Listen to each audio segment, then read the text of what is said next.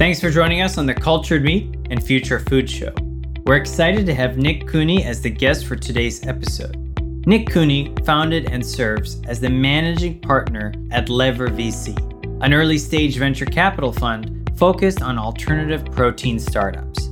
The alternative protein sector includes both plant based meat and dairy companies.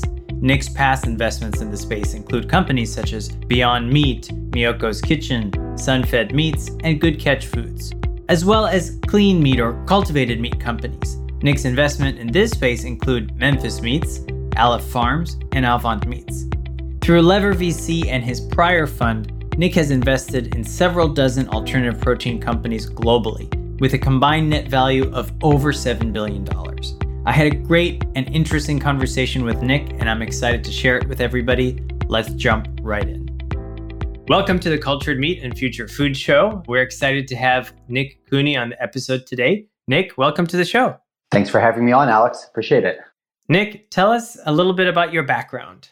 Sure. So, obviously, we're going to be chatting today about the alternative protein and cultivated protein space. So, my background is certainly working in and around this space and these more general spaces for a number of years. Going back 16, 17 years at this point, been working around things like plant based food, plant based meat, promoting this category of products to consumers, and also working in other areas in the NGO sector that tied in with this animal welfare and, and some related areas. In 2015, co founded and then chaired the board for the first few years of the Good Food Institute. And in 2015, also began investing in the alternative protein space. So initially, that was through a family office investment vehicle through which uh, myself and a couple colleagues that I work with there, we invested in some of the first companies in the sector, you know, companies like Memphis Meats, Now Upside Foods, Geltor, Aleph Farms, Mosa Meats, and some others. In 2018, stepped away from that family office vehicle and started putting together the fund that I'm with now, which is Lever VC. And so Lever VC is a global early stage VC fund focused 100% on the alt protein sector. So we invest both in plant-based meat and dairy and plant proteins,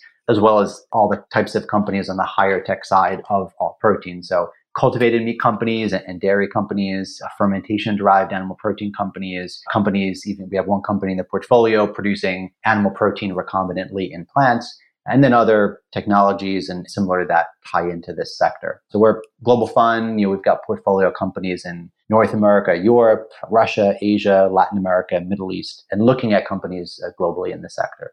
That's myself and my background. That's exciting. And I'm excited to dig a little bit deeper into that. And for those listeners that are tuning in, if you are familiar with GFI's work, go to gfi.org and definitely consider supporting their work. I want to ask you, Nick, when did you first decide? You know, I think you said 15 or maybe 17 years ago, you started getting much more involved professionally. When did you decide to focus your efforts professionally on, I guess, that animal space? Yeah. So it would be by late college. So I'm 40 now. When I was 18, I read the book Animal Liberation by Peter Singer. And for me, it was the first time I'd ever seen or heard or learned about the industrial treatment of farm animals and other animals and the implications that that has. And then after learning about that, certainly got exposed to all the other really harmful externalities of animal agriculture, the environment, health, et cetera, of course.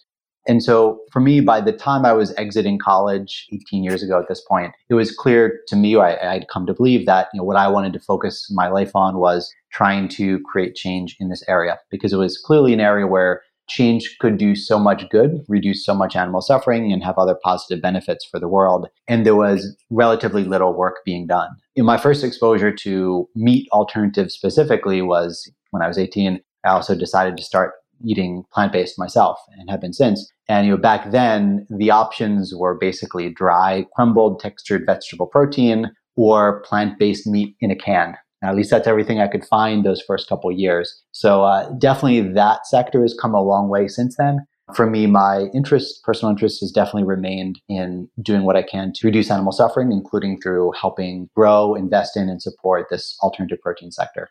What a long way we have come from protein in a can. And I'm really excited to really, if I was to like set a theme for this discussion, it would really be to be future focused. You mentioned in the last 18 years or so, there has been so many different shifts. And I really want to talk to you about for example, the next 10 years, or maybe even the next 18 years, as we're looking to the future of alternative proteins and maybe even removing the word alternative from that statement. And so, what do you envision? And I know this is a big, broad question, but in the next 10, 15 years, what kind of changes do you think we will see to the food industry? Yeah, so I would share the view of probably a lot of your listeners that alternative protein in all of its forms, including plant based and cell cultivated and fermentation derived and so on, is going to play an increasing role, an increasing part of that system and protein supply chain. In terms of how much of that change we'll see in the next 10 to 12 years, certainly we see a range of projections on how quickly that protein sector will grow. Some I would view as incredibly and unrealistically overly optimistic. And this would include some from advocacy organizations, but also some of the reports and projections we've seen from investment houses, places like UBS and Bank of America and so on. But I do think the sector is clearly going to keep growing quite significantly. I think these things take time because food is something that, in most parts of the world, and certainly here in the US, people are generally fairly slow to change. They might try novel things here and there, but it generally shifts very slowly. And it also just takes time for new technologies to disseminate, for the price points to get where they need to be, for consumer awareness and then acceptance to increase. So I think that we've seen in the past five, seven years on the plant based meat and dairy side. I think we'll see something similar in the next 5, 10, 15, 20 years on both the plant based and also the, the higher tech protein side. Where do I think we'll be 10, 12 years from now? I certainly think that plant based meat in particular, and also plant based dairy, will be significantly larger percentages of the market than they are now. It'll be more widely distributed around the world, wider range of products, wider range of price points, just wider availability and convenience, and so on. In my view, the biggest change we're going to see in the next five to 10 years is the addition of animal proteins produced without live animals making their way into plant based products and providing a lot better flavor, a lot better texture, functionality, even at fairly modest inclusion ratios that makes the price absorbable.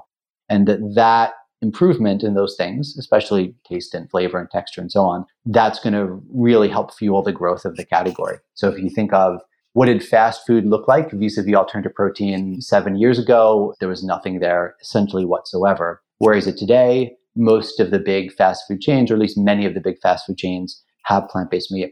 Part of that is increasing consumer interest, but I think more significantly than that, the biggest reason is there were finally one or two companies that developed products that were tasty enough to work in those markets and at the, the level that they've worked in. And I think that in the next five to 10 years, we're going to take and we're starting to take that next significant step up in the quality of products, again, with these animal proteins being used as functional ingredients and produced without live animals in the supply chain. And so I think that's going to significantly widen the market for these products, both in the US and globally. So yeah, I think what does it look like 10, 12 years from now? Plant based meat and dairy are significantly a higher percentage than they are right now. There's a lot of products that are primarily plant based, but with animal proteins produced through one of these methods. And those things are all poised to continue to grow in the next 10, 20, 30 years for all of the macro trends and resource reasons and so forth that your listeners are pretty familiar with, I imagine. And when you're referring to, for example, adding cultivated meat or let's say cultivated fat to plant based products, that would be kind of this hybrid approach that really more of us are talking about. Is that right?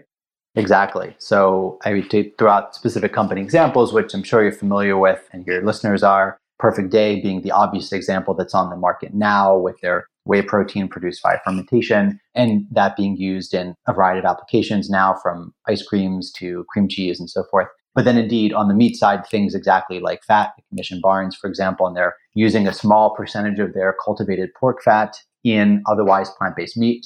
I've had these products. Lever VC is an investor in Mission Barns. I was out there about a month ago, was able to try some of their most recent products, which are meat products with cultivated pork fat added, things like sausage and meatballs. And it's just incredible. When I had Beyond Burger for the first time, or when I had Impossible Burger for the first time, those were distinct memories that when I had them, the feeling that, okay, wow, this is clearly much better than anything that's come before in the category.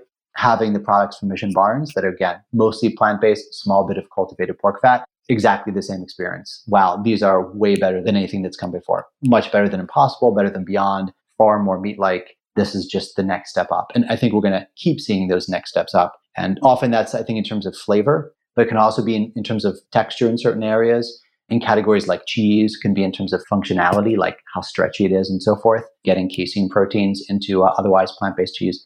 So, right, think things along those lines. I think the video is floating around the internet, but Mission Barns put out a really cool promo video with their partnership with Silva Sausage Co. So if we can find that, I'll link it in the show notes for the listeners. So I see that the Lever VC team is pretty internationally distributed. I wanted to ask you about adoption of alternative proteins, specifically in the APAC region. And what I want to ask is do you think that North America and Europe will be able to increase adoption of alternative proteins faster than APAC? In the short term, yes, because there's just much more consumer familiarity in the category and consumer increase in the values and beliefs that would drive further consumption. So more sort of ethical concerns around sustainability, to some extent animal welfare, also health, but, but health is also quite a prominent concern in APAC. So I do think that both as a function of that increased consumer belief in the benefits of alt protein in the West right now, and also as a function of the category being just more fully developed and there being a lot more companies. And by virtue of that, some that are particularly good, both in quality and in branding. I think that the West will keep growing more quickly than APAC for the short term. I guess it depends how we define terms here, right? So I'm thinking more in terms of dollar sales and things like that. If we're talking about a percentage basis, APAC may well grow more quickly because it's starting from a smaller sales base. That being said, I think in the long run, there's significant reason to believe that APAC could overtake Western Europe and the US in that.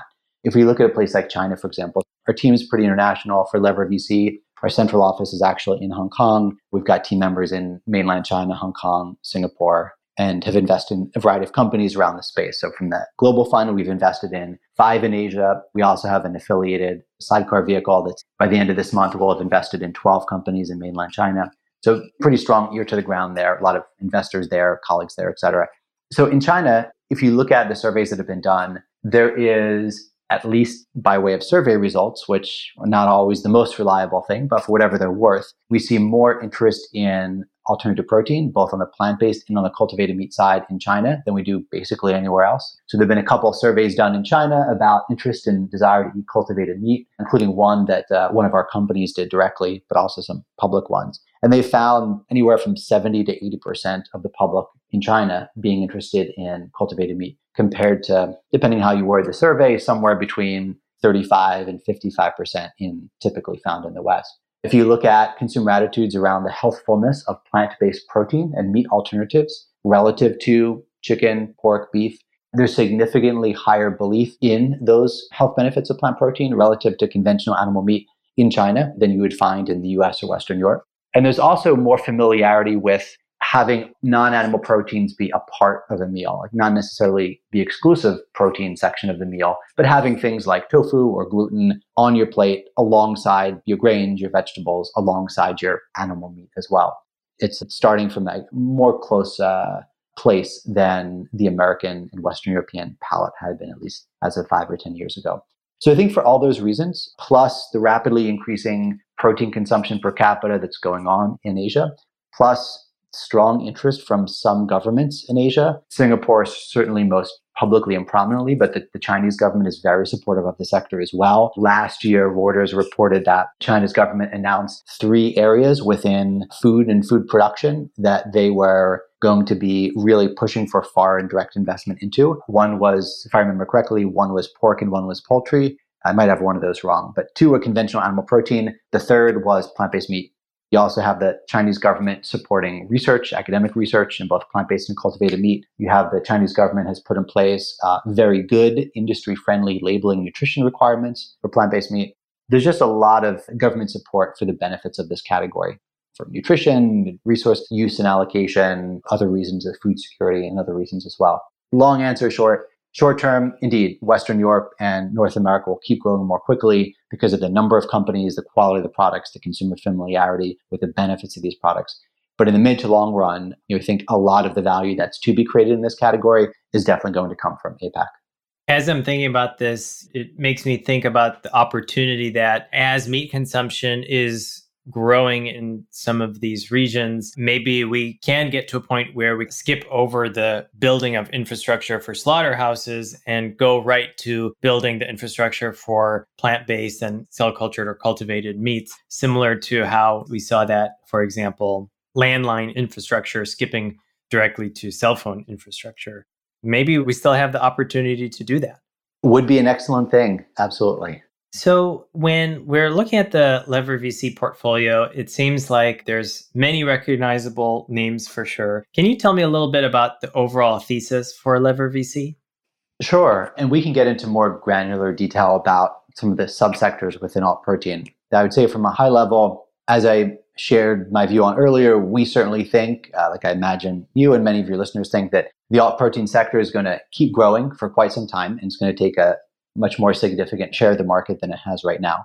We think there's opportunity both on the plant based meat and dairy side because those categories will keep growing quite significantly and the pie is going to get a lot larger than it is right now. And so that presents opportunity both here in the US and the West, but also in emerging markets where there's not clear big winners. There's going to be a beyond meat and impossible foods of China, of Latin America, et cetera, of the Gulf region and they're almost surely going to be local companies and they're probably local companies that were founded in the past year or two or will be founded in the next one or two or three years. So we see big opportunity on the plant-based meat and dairy side not in every geography but overall. And we also see big opportunity on the higher tech side of alt protein thus the investments into cultivated fermented and recombinant in plants animal protein. Again all context specific, right? In terms of what's the category that's being addressed, what's the geographic region, what's the strategy, who's the team executing the strategy, all those things. So we consequently do invest both on the plant based side, where it's much more formulation, brand driven, straightforward CPG investments uh, just within this protein category, as well as the tech driven, higher chances of failure, but if it works, potential for very large exits, that side of the spectrum as well. Like I mentioned, I do think that those fields are far less binary than they're sometimes assumed because at least in the next 5, 10, 15 years, the vast majority of animal proteins produced via these other methods are going to be used in and service of better plant-based products. Our view is there's opportunity across both of these areas. It's just about making smart bets. Beyond that, as you can probably tell by how international I've noted that the fund is, we do think that absolutely there's a lot of opportunity, of course, in the US, of course, in Western Europe and places like the UK and Germany, where there's large and growing markets. And so we make a lot of investments in those regions. But we also do think there's significant opportunity in developing markets for the category. So we are completing now our third investment in Brazil. We invested in Russia. As mentioned, we have investments in Asia, including in China. You know, we do think, as I noted, that the category leaders in these regions are being built now and will be built in the next couple of years. And these sectors are starting from a much smaller base in those regions, but there's every reason to expect these sectors to have the same type of success that they're having in Western Europe and the US currently. And so for an early stage investor, I think there could not be a better time than now to be getting into those markets, as long as one does so wisely, of course. You mentioned a, a few subsectors. Can you elaborate on that? Sure. There's various types of categories that we may see or be sent deals in that we would pass for category specific reasons. So an example or two would be if there was a company in the US that was a focused on plant-based burgers, the odds of us investing in them are incredibly vanishingly slim because of the level of competition there. Even a plant-based fluid milk company in the US or some of the other more developed markets like in the UK or something we'd be very hard pressed to invest just because of the level of competition that's already there. The other type of category that would lead us to not invest in a deal would be if the category is just not large enough. So we have seen some companies, primarily on the plant based side, but you see some of these on the cultivated side as well, going after product categories that are just not that big. And so when you think about say a cell cultivated company, the lifetime capex requirements, or on the plant based side, the work that will need to grow into building a brand, et cetera. Even if the company were to succeed and take you know, something like half a percent market share from the incumbent conventional meat or dairy category, you'd still have, you know, maybe a successful lifestyle company that works out fine for the founders, but not one that's going to give meaningful, if any, returns for an investor. So the product category itself is not large enough. That would be another category based reason for us to pass on a deal. Interesting. Yeah. And it makes me think about really how many plant based chicken nuggets are out there. Do you think that is a problem? Yeah, I guess the question is a problem for who? I think it's definitely a problem for investors. Let's use plant based chicken as the example we work off of here. If we're talking about the US, right, there's a whole bunch of companies trying to address plant based chicken right now. You have the ones like Beyond and Impossible. You've got the more incumbents like Morningstar and Gardein. You have a bunch of startups, and then you have just a smattering of others. So, is that going to be bad for some folks? So I think that for investors in the companies that are not great bets there, yes, they're going to lose money for sure. I think there's a lot of investors that have been getting into the space in the past two years or so that might not know the space super well. And in our view, I would say we've definitely seen an increase in the number of what we would regard as not great bets. And again, it's typically from more generalist investors that just don't know the sector well enough to make well informed bets. So I think on the investor side, yes, some investors are going to feel the pain from that. You know, I think there can be some downsides for the category in the number of companies because a lot of the products are not very good. That could turn consumers away. They might try it once or twice, think it's not good, and then just not go back again or anytime soon. Or you might have, say, a smaller food service chain try out one of these products, you know, one, two, three, five store restaurant chain, doesn't go very well. They pull it off the menu, and then they think the problem was plant based meat generally, not the particular brand of plant based meat that we were stocking. And again, folks that don't know the sector so well, I find that sometimes it's hard for their palate to predict what's going to work well with customers and what's not going to work well with customers. So I think that's a potential downside for the sector when you have a bunch of the entrants having a quality that's not very good. That being said, on the other hand, more competition for the category as a whole theoretically should result in ultimately a larger category and ultimately a better quality product for consumers at the end, just like when you have more intense competition in any sector of the economy. I think that's more theoretical than definitely going to be the case, but hopefully that will be the case. So hopefully the outcome of so many companies launching plant-based chicken lines or plant-based chicken startups being launched in the US hopefully this results in a situation where five, seven, eight years from now, we've got products on shelf that are higher quality than they would have been without all that competition and at more points of sale than they would have been without all that competition. I think the gravestones along that pathway are just companies that go broke or can't get beyond a very small size and therefore have negative returns or wipeouts for investors in them. You make a lot of great points, and people do tend to generalize when they try plant based foods. They might think, I don't necessarily like plant based, but really it could have been that specific product that would be a problem. Fortunately, the Beyonds and Impossibles out there are doing us some good there. I wanted to ask you about your thoughts on portfolio companies or just maybe startups in general going the self branded and CPG route versus being primarily an ingredient company? And maybe they're not mutually exclusive, but what are your thoughts on a brand going the CPG route versus acting as an ingredient supplier? We generally think it's a good thing. Not necessarily do that at the exclusion of having a B2B focus, but as a way to prove out the value of one's products or ingredients. We do have in the Lever VC portfolio, I would say probably 40% of the companies in there, thereabouts, are ultimately B2B ingredients companies. Like long term, that's the strategy, that's the value that they have. But virtually all of them are also having a branded component to what they do. And it's often that reason of, well, I guess multiple reasons. The same reasons why we think that is a good thing. So one would be the B2B sales cycles when you're talking about selling to a major BN customer they're just really long. Companies can take a very long time for product development. They can take a very long time to bring new products to market. They can be very conservative. When we're talking about large companies that would be ultimately doing large purchase orders potentially. So yeah, just can be very slow if you're 100% reliant on the B2B approach. Secondly, if we look at innovation in food, and maybe this is different for some other sectors, but at least within food, nearly all of that innovation is coming from independent, smaller companies. So there's just this inherent conservatism in with large food companies. And I think as we have new products, categories, and products that utilize novel ingredients, the use of those and the popularization of those is probably going to continue to come from independent companies, ones that are moving more quickly, ones that are perhaps mission driven, more brand driven, and so I think you name the cell cultivated meat or dairy or fermentation derived meat or dairy ingredient. And I think it's going to get some market share, some headlines, some consumer interest and trial, et cetera, much more quickly via independent brands than it is via large companies. I think the large companies come at a slightly later stage, just like we saw happen in plant based meat itself or in plant based dairy itself.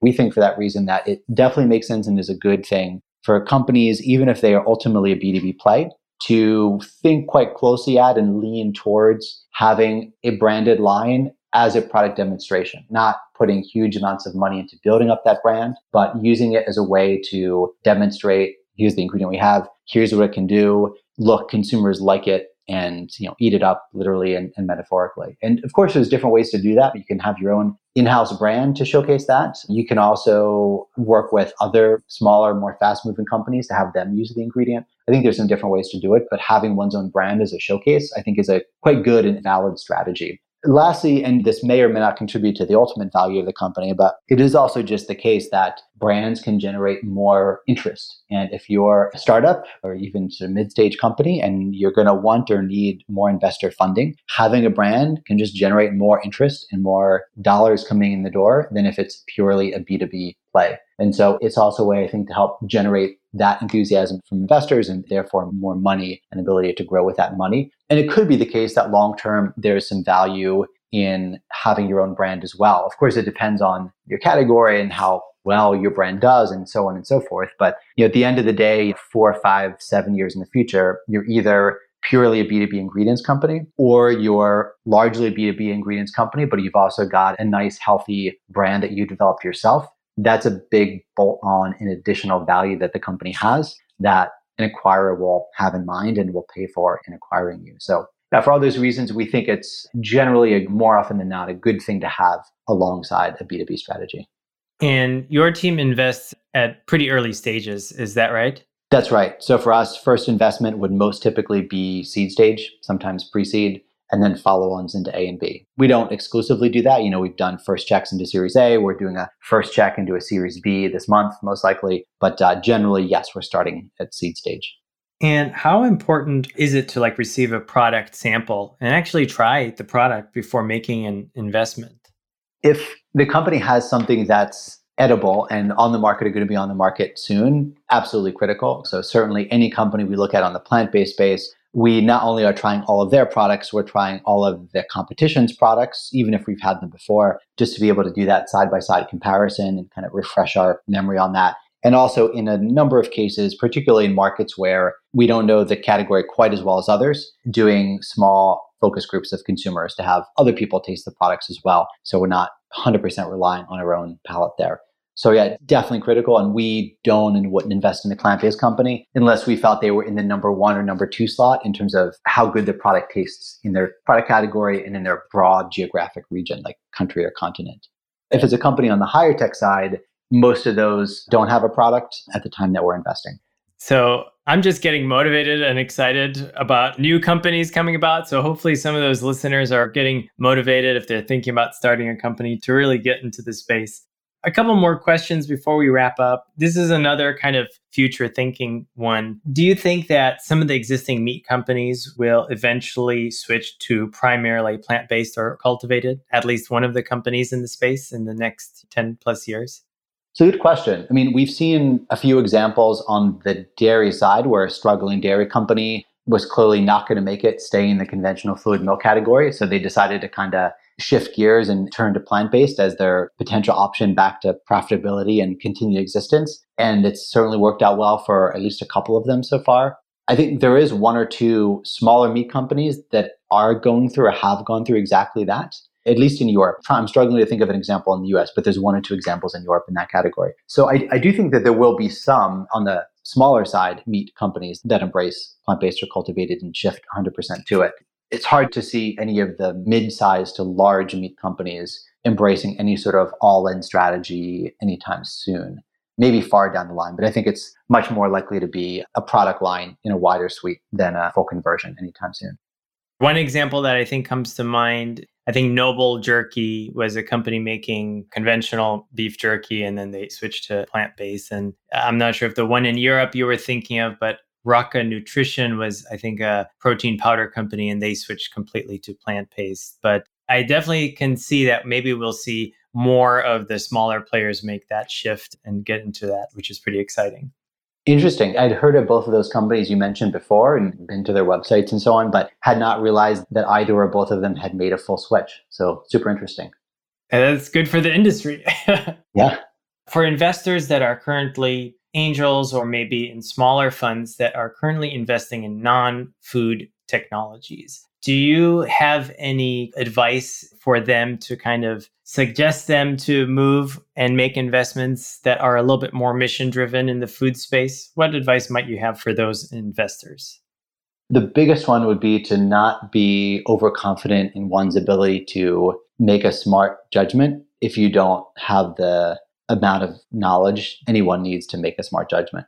What I would view as bad investments that we see, you know, I think that the most common reason for that is an investor that doesn't know the sector super well. There's a short number of companies that are sort of on the radar in the space, right? Maybe it's 5, 10, 15, 20, 30, small number. And within the given category, like let's say they're looking at cultivated meat, right? They may have heard of three, four, five, six cultivated meat companies. They may have talked to zero to two, call it maybe three. And then they talk to one and they get the pitch. Here's why we are special. Here's why we're different. Here's how we're better than everyone else. Here's like how we get to a low price point. And if one hasn't had the same conversation with 10, 15, 20 other cultivated meat companies, it can be very difficult to distinguish what's spin and reality and what's uniqueness and novelty and actual differentiation from what isn't any of those things. So I think it's just not having a wide enough frame of reference, having enough similar examples that one's looked at before to then be able to better assess a particular deal. And in that way, I think alt protein, including high tech alt protein and food generally, is no different than any other category, right? That would be the same if you're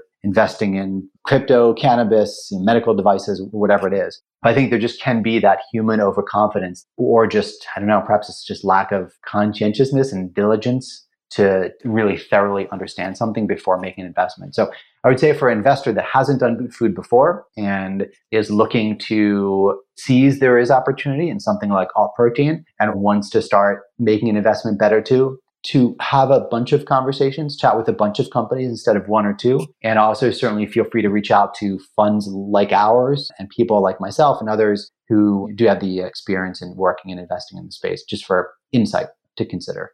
You can learn more about Lever VC at www.levervc.com and more about Nick on LinkedIn. Nick, do you have any last insights for our listeners today? The only thing I'll add is, and this is picking up on a point that you made a bit earlier, Alex, if there's anyone listening that's been thinking about launching a company in the space, would definitely encourage them to keep thinking about doing that and work towards doing it. And if there are folks that are thinking about doing it, even if it's just at the initial iteration stage, even if it's I think I, I would like to work in this space. I think I'd like to start a company. I'm not really sure what the best opportunities are or how to go about that. Would definitely welcome and encourage any such folks to email us, email me. My email is nick at levervc.com. We've worked with a number of other entrepreneurs from the earliest of stages and helping them conceptualize like what are those white space opportunities in this space? How does one go about starting a company, finding investors? Can we help? How can we help? So we definitely welcome anyone who's even thinking about entrepreneurship to reach out. And if we can help, we would love to help. Nick, thank you so much for joining us on the Future Food Show. Thank you, Alex, and thanks for doing the show in general. This is your host, Alex, and we look forward to seeing you on our next episode. This program was produced by H Media. We'll see you soon.